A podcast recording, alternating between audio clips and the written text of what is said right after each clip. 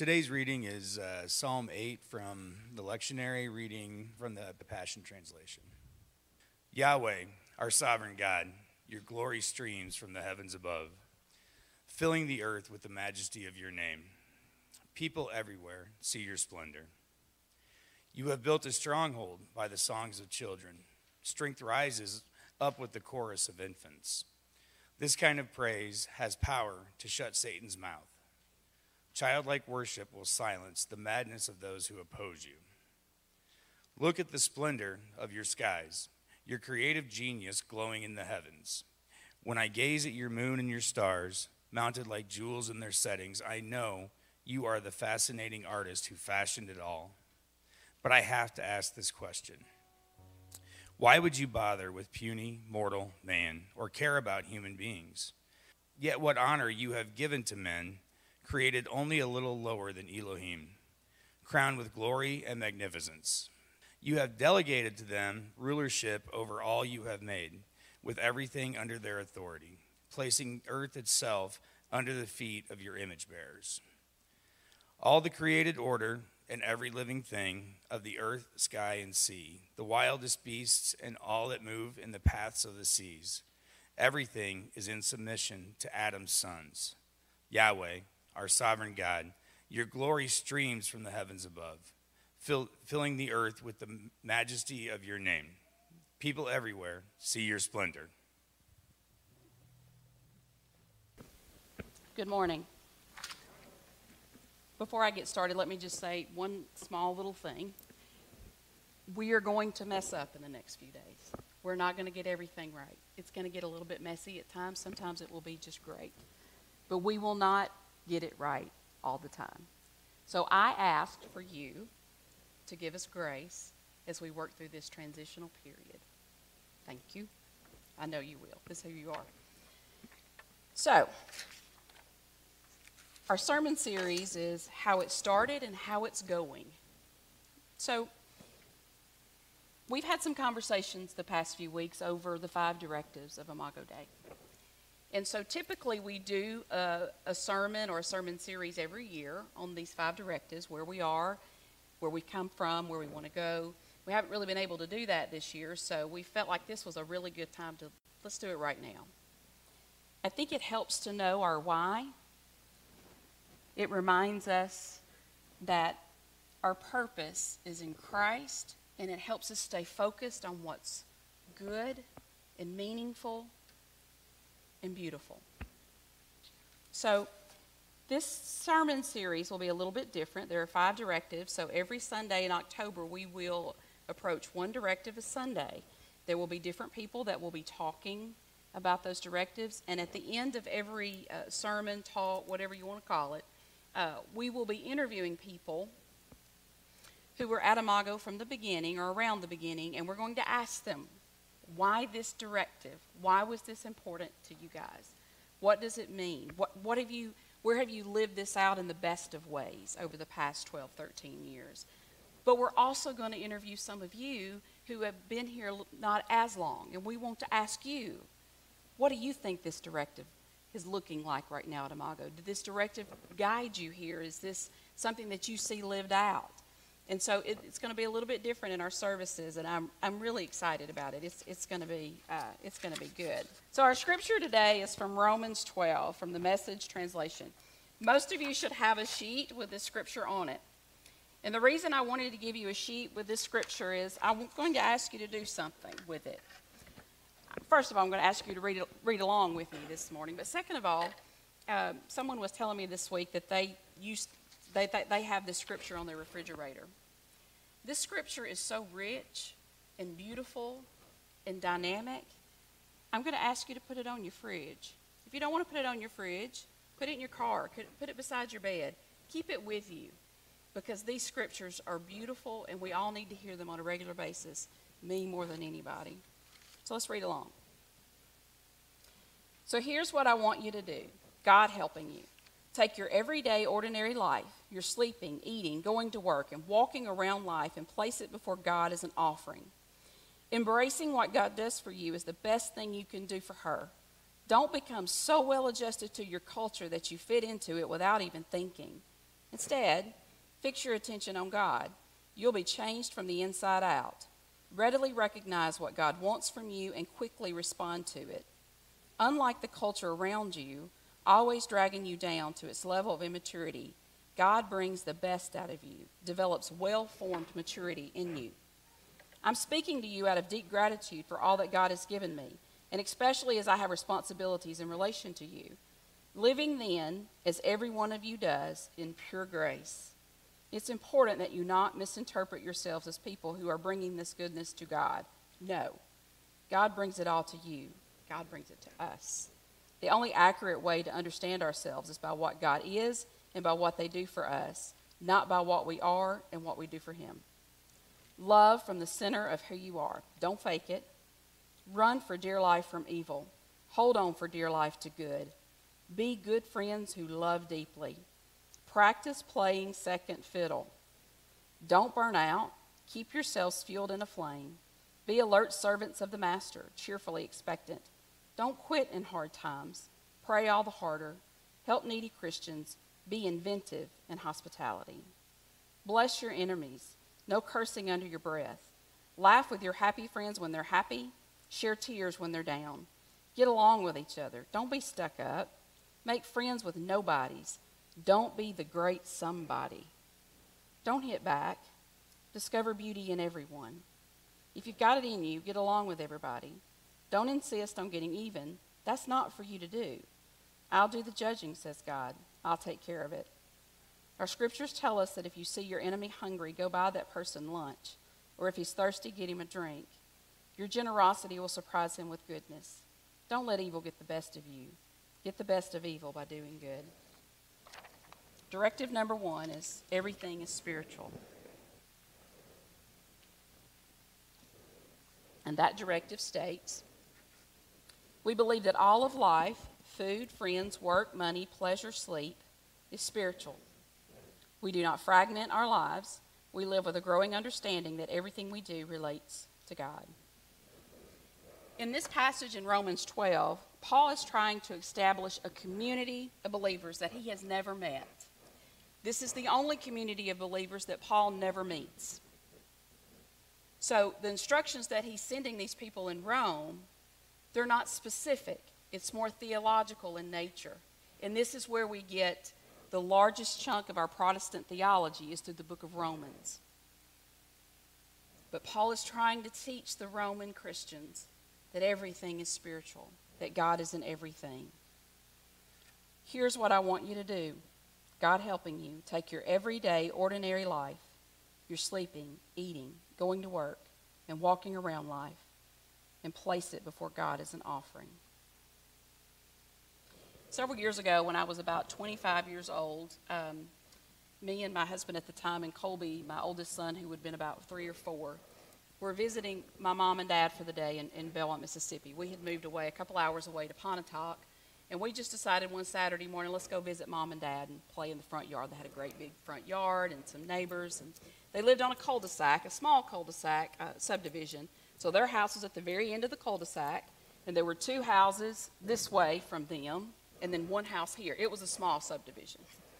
It was a new build, and so they were getting there right adjacent to this little subdivision was this huge acreage, this farm. Uh, I think it was soybeans. I don't exactly remember exactly. Anyway, you could see the John Deere tractor working that field that day, and you're just going back and forth plowing that field. It's huge John Deere tractor. So I don't know where everyone else was when this all started, but I was in the living room, and Mom had this great big picture window you could kind of see, and I think I was reading a book, and all of a sudden I see something green come into my vision. And I look up, and I'm watching that John Deere tractor come across the pasture into my mother's front yard and straight for my mother's front door. And I'm thinking, oh no, why is he doing that? I go outside and he stops just short of my mom's door. I can see the guy, he's slumped over like this in the tractor, and he raises his head he, he opens the door and then he's still like this, and I recognize him. His name was Jamie. He was somebody that I went to school with. Um, he, I didn't know him that well. We didn't really speak to each other. He was a senior and I was a sophomore uh, when I knew of him. Uh, but I recognized him. I recognized Jamie.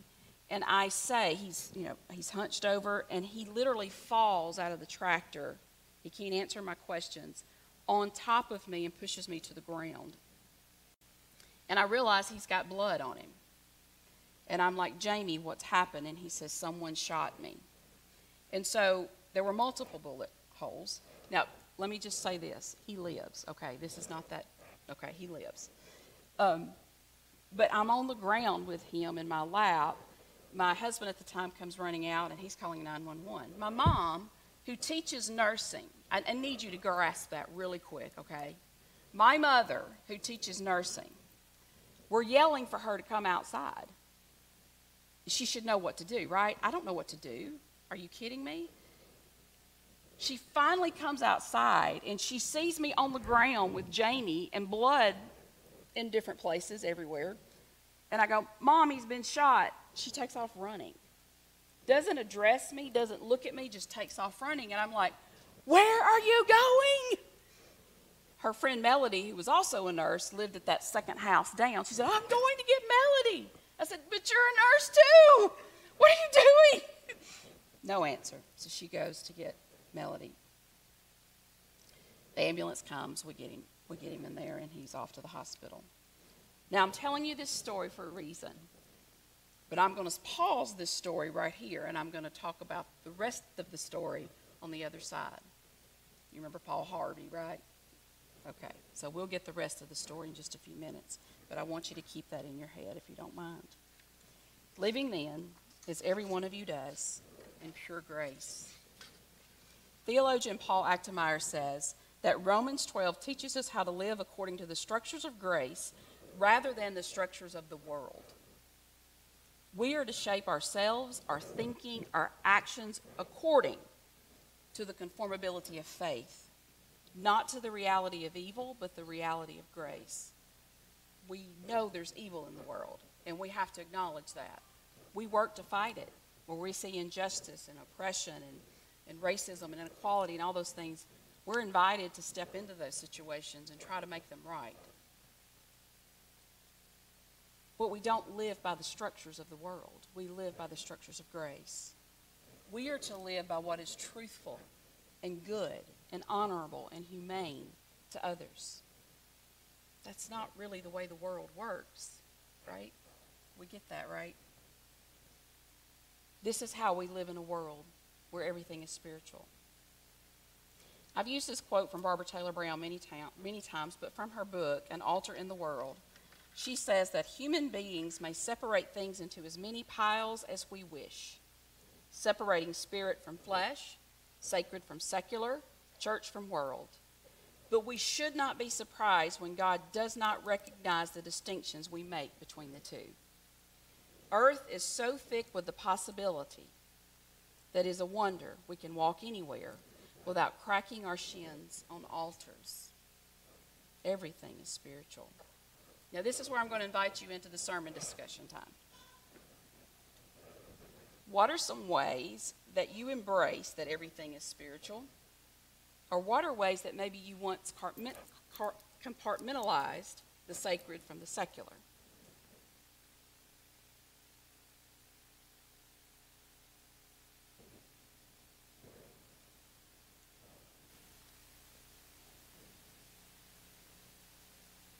Not being conformed to the world and the way the world works is more than saying, I never listen to secular music, only Christian.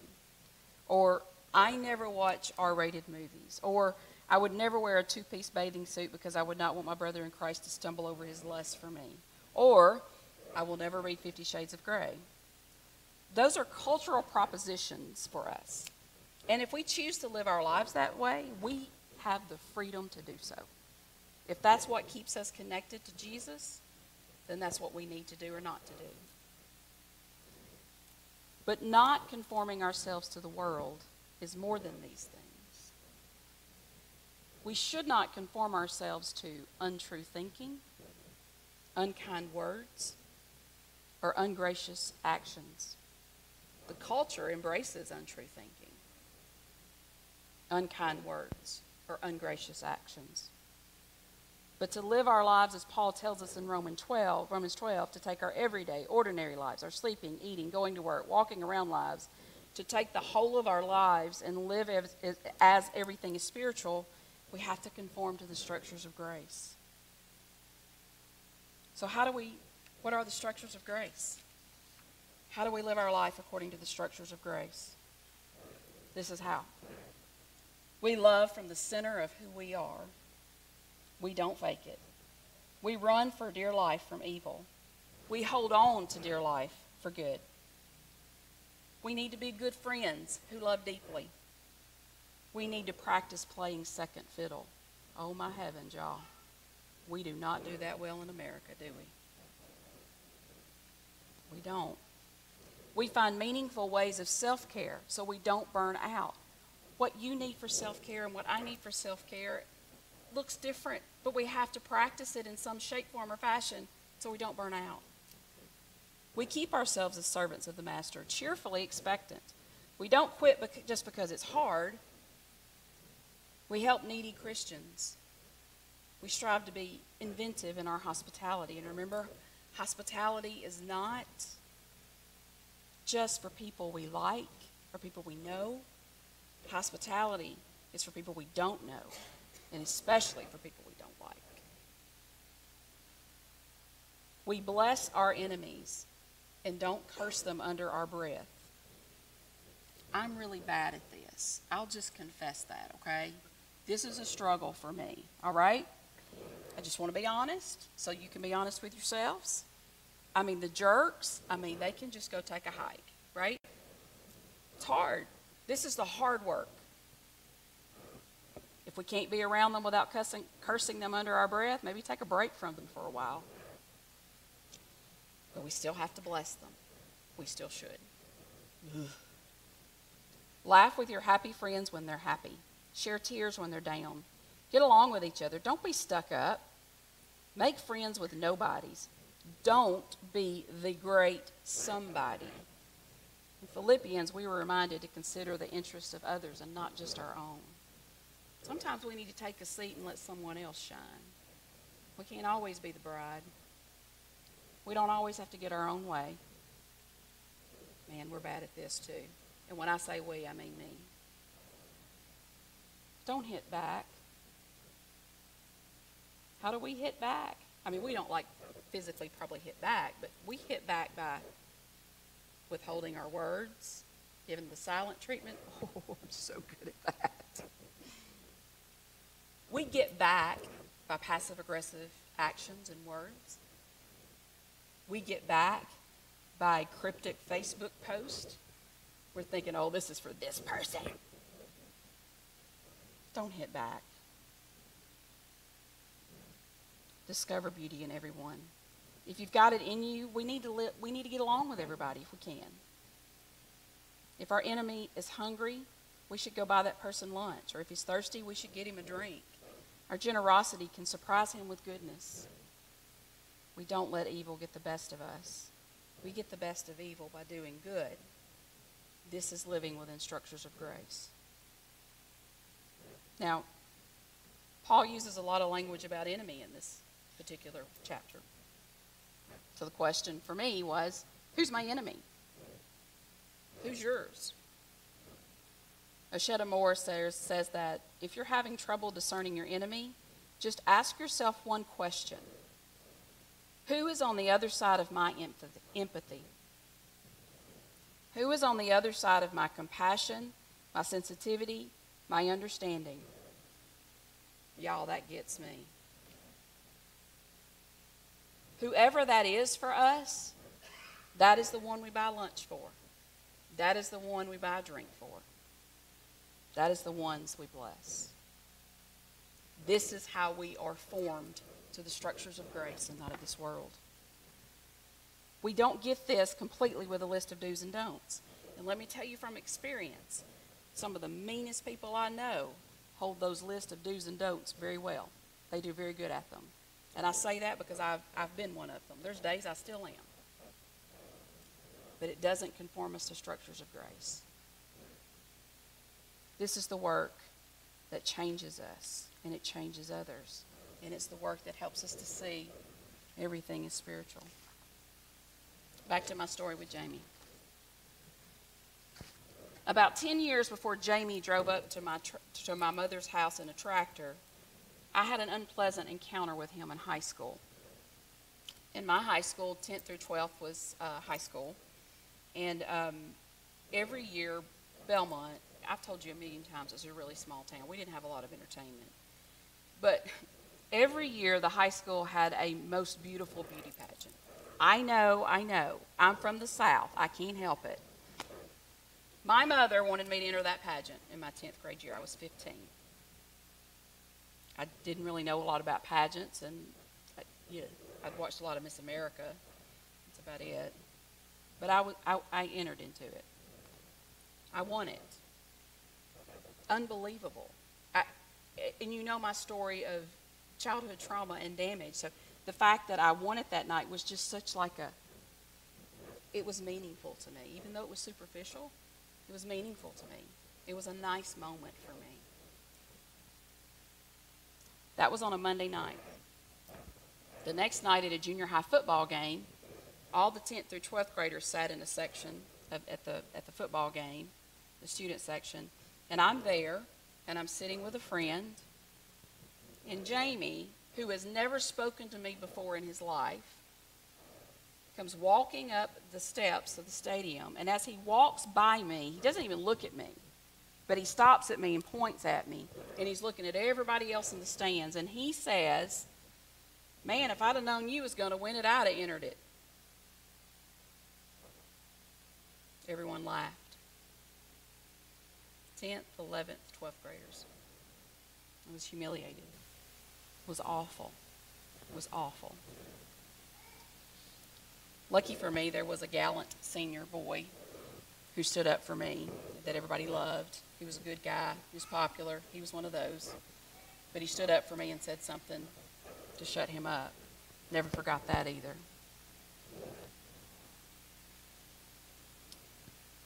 We did not know each other at all. Sophomores and seniors did not mingle. Now, I want to say this before I go any further. I'm not the hero in this story. I am no hero. Not at all. The heroes were the paramedics, the nurses, the doctors who patched him up. I just happened to be there. What are the odds that this incident would happen 10 years later after what he said to me that night? I didn't even live in Belmont anymore. I lived two hours away. Just so happened to be home that Saturday. And it was him that came across my mother's front yard. My thoughts were all over the place that day as I held him. My first instinct was to recoil, like, oh my gosh, this is this guy that was awful to me. Like, get away from me. But I couldn't because he was smushing me with his body. I didn't want to touch him. I was doing like this, not just because of the blood either, but I didn't like this guy. I didn't want to give him any comfort. Are you kidding me? Not only was he heavy, my body was cramping and my legs and feet were going numb. I could not stand him. But he was holding in my lap, holding onto my sleeve like this. And I was the only person in this scenario that he knew. And he said, Melinda, did you call 911? Yes. And something happened to me in that moment. You know, 10 years go by, you learn a thing or two, right? I thought, this boy that said those words to me 10 years ago had to be a really hurting person to say something so cruel. I didn't know a thing about him. I didn't know about it. I didn't know if his mom and dad were still alive. I didn't know if he was married. Didn't know if he had children. I just thinking he might die. And this is somebody I can't stand. So as I sat there that day, I saw his eyes close in pain after he said my name. He was trembling. He was scared. And I started rocking him like I would Colby. I remember saying, I grabbed his arm. He had my sleeve. I had his arm. I said, Jamie, it's going to be okay. It's going to be okay. The ambulance is on its way. The ambulance will be here. Just rocking back and forth. It's going to be okay, Jamie. My shins were bleeding that day by cracking them on an altar in my mother's front yard. I never spoke to him again after that day. He never contacted me, never spoke to him again. But the way God tied that wound for me from 10 years earlier to that moment and that day profoundly changed me.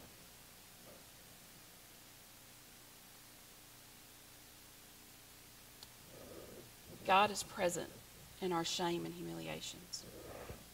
God is present in our triumphs and in our defeats. God is present in our failures and our doubts. God is present in all of our comings and goings. God is present in beauty pageants, junior high football games, tractors, and even gunshot wounds.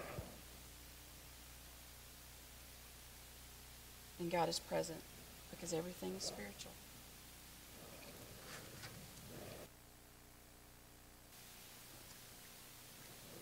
Now, Renee and Brian are going to come up and they're going to talk about this first directive.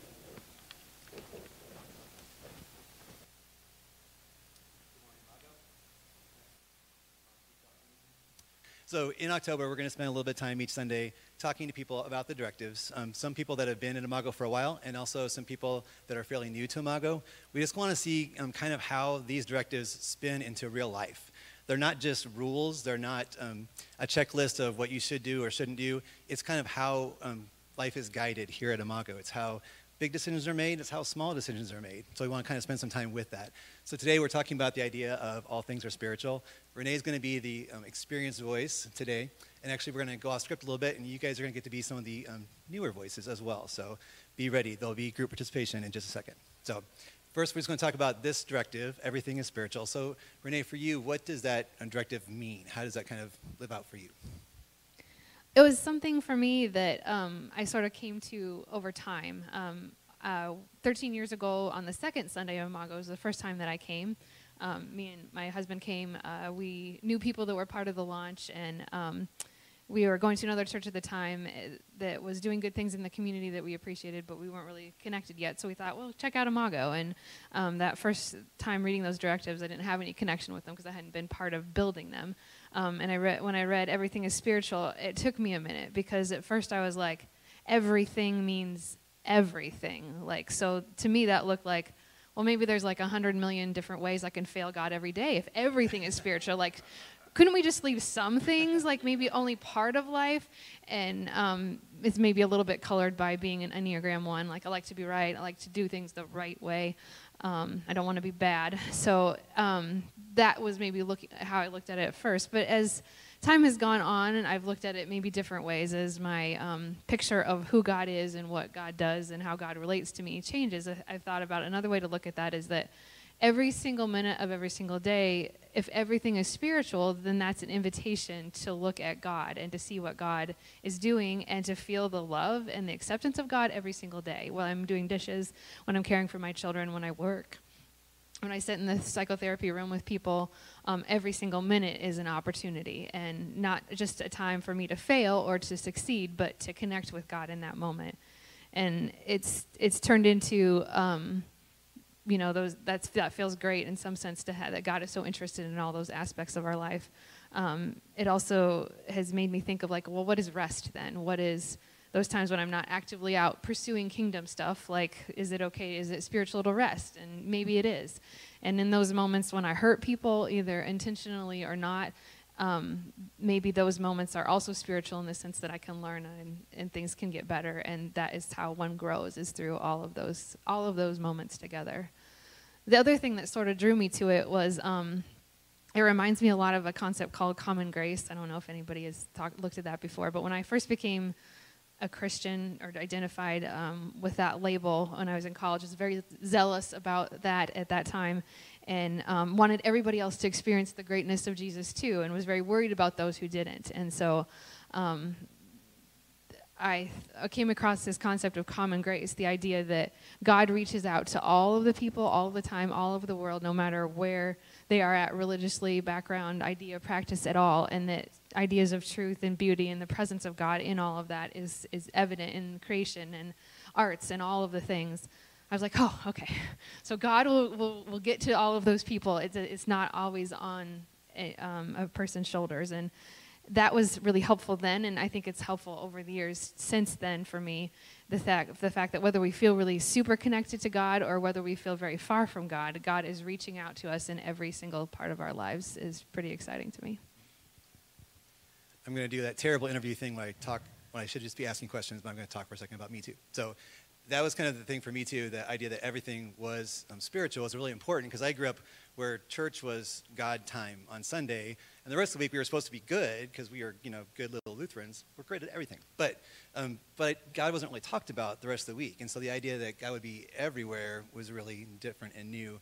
And then I also moved into a culture for a while where there was God stuff that was good, and then there was everything else that was terrible. And so there's that kind of split that anything that didn't have Jesus' name on it, or there wasn't a cross sticker on it, it was somehow bad or less or, or worse, um, a waste of your time. So the idea of incorporating all that was really important. So I think seeing that directive lived out at Imago, um, to realize that everything that I encounter can point me to God, every part of that. So, you know, being um, a comic book geek and being a dad and being a gay man and being a teacher and being someone that, you know, has a, a family that's really important to me, like all those parts wove together. And then God was working in all those things, not just one separate part when I was on Sunday morning singing or doing something up front. So that part I think was really significant to me too. So, so for you, how have you seen this directive lived out at Imago during your time here? So I got this question ahead of time, and I'm like, I'm going to fail this one because it's been 13 years of me seeing it and not going to be able to remember all the pieces. So gonna, i wrote down some things that I'm hoping will hit some of the highlights, but there was a lot more probably that I just don't remember. Um, and just in general, I think it's it's that we believe that God's Spirit speaks to every single person in, in the church, and that God is um, doing things with God's Spirit in every single person. And so like that is just incredible to see all kinds of different people. Sometimes God uh, moves one person. Sometimes God moves a group of people. Sometimes God moves the whole church to do kingdom work, like in their ways that they're examining that everything is spiritual. But I've seen things like people using their free time, their energy, their resources, and seeing those as spiritual. And so they use a portion of it to love their neighbors well, like starting things like Breakfast Club, um, doing after school tutoring programs and um, community building for, for kids, um, doing neighborhood events where um, community building can form, um, Halloween parties, gingerbread, how, gingerbread house parties, Easter egg hunts. Um, there was a group that worked to end human trafficking at one point. It also looked like having game nights at church, um, just hanging out, um, playing on a softball team, camping trips, um, seeing God in moments of school transitions, graduations, things like that. Um, it's been examining what does it mean to feast, what does it mean to fast, what does it mean to rest, looking at that. Um, it's looked it's looked like people re-examining their callings, their day jobs. How does that interact? Where do they see that? Do they write about it in blogs? Do they share it with their small group members? Um, it's look at it's looked like our whole church seeing that there's a there's a impetus on the church to care for orphans, and so we use our time and our resources and our efforts to care for people in the foster care um, segment of our our culture. Um, it looks like examining how we vote, how we engage politically, how we are allies to various marginalized groups, um, how we teach our children about consent, how do how do we um, engage with that, how do we um, how do we do all of those things that talk about the way that um, our shared space is something that we all take care of. Um, it's looked like examining how we spend our money and the spiritual meaning or impact of what we choose to buy, how we save, how we give, um, and the consequences that that has on our life and then life of our neighbors around us.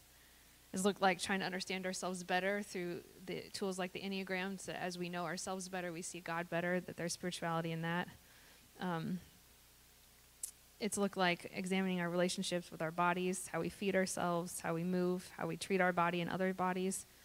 Um, it's looked like examining God, how God speaks through popular music. I loved the series we did on that, um, just the different lyrics and seeing how God's voice moves through that and can speak to us. I remember when we used to rent out um, a theater downtown and we would show movies and we'd talk about what does this mean spiritually. Um, during the pandemic, I think it's how it's looked like. How does community look like, and how do we do community? And that's still ev- community is part of everything. Um, sometimes it's looked at like Zoom screens, lots of Zoom screens, but it's also looked like making a space, like a physical thing in our homes to share, to see beauty in that, and to to draw from that. Um, but I think what ties all of it together is that every human being that we meet is is a person who bears the image of God and seeing that more and more in each other. So every interaction with every human being that we meet, um, particularly people in marginalized groups, those are all spiritual encounters. So I think that is kind of what's driven the background of, of all of that. So we have one more question for Renee, but before that, we have a question for you. So it's dangerous when you let an elementary teacher have the microphone because you never know what they're going to do. So we're going to do what is called in school a turn and talk. And what that means is what I'd like for you to just take a second and tell someone nearby you. It could be someone that you came with, but even better, someone you didn't come with today. But where is a place outside of church where you encountered God, where you just noticed God working? It could be in a book or a movie, it could be in an experience with a friend, it could be in being outside, but some place that was not a place that other people would say, oh, well, that was a religious thing because you were in a building with a cross on top. So um, just take a minute and again, tell someone nearby where was a time or experience where you did that. We'll give you a minute or two. I'm not afraid of being quiet, but I know you guys, you'll start talking a lot in just a second. So turn and talk to someone nearby, and then we'll wrap it up in a second. Thank you for doing that. You guys are such good sports. I appreciate it.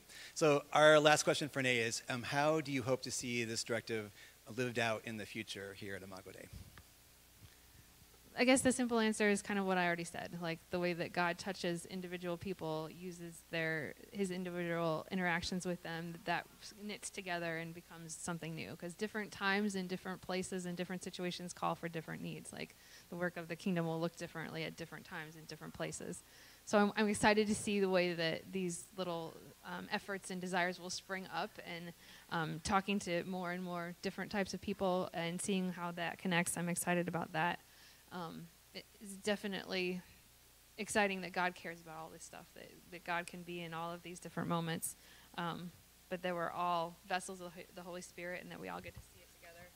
Um, I hope that the way that we honor each other, each other's spirituality and each other's connection to what's spiritual for them just grows and grows in the way that we can learn from each other and see the richness and the, the tapestry of that. I'm excited for that. Thanks, Renee. So as we continue this month and we look at each one of these directives, what makes them so beautiful to me is that you guys are the ones who live them out. You are the ones that bring these words alive in the way that you actually live. There's nothing magical about these words on paper. What you do with it and the way that you live and you bring God to the world is what makes these directives so important and meaningful to me and to so many other people. So thank you for the way that you make that happen for us.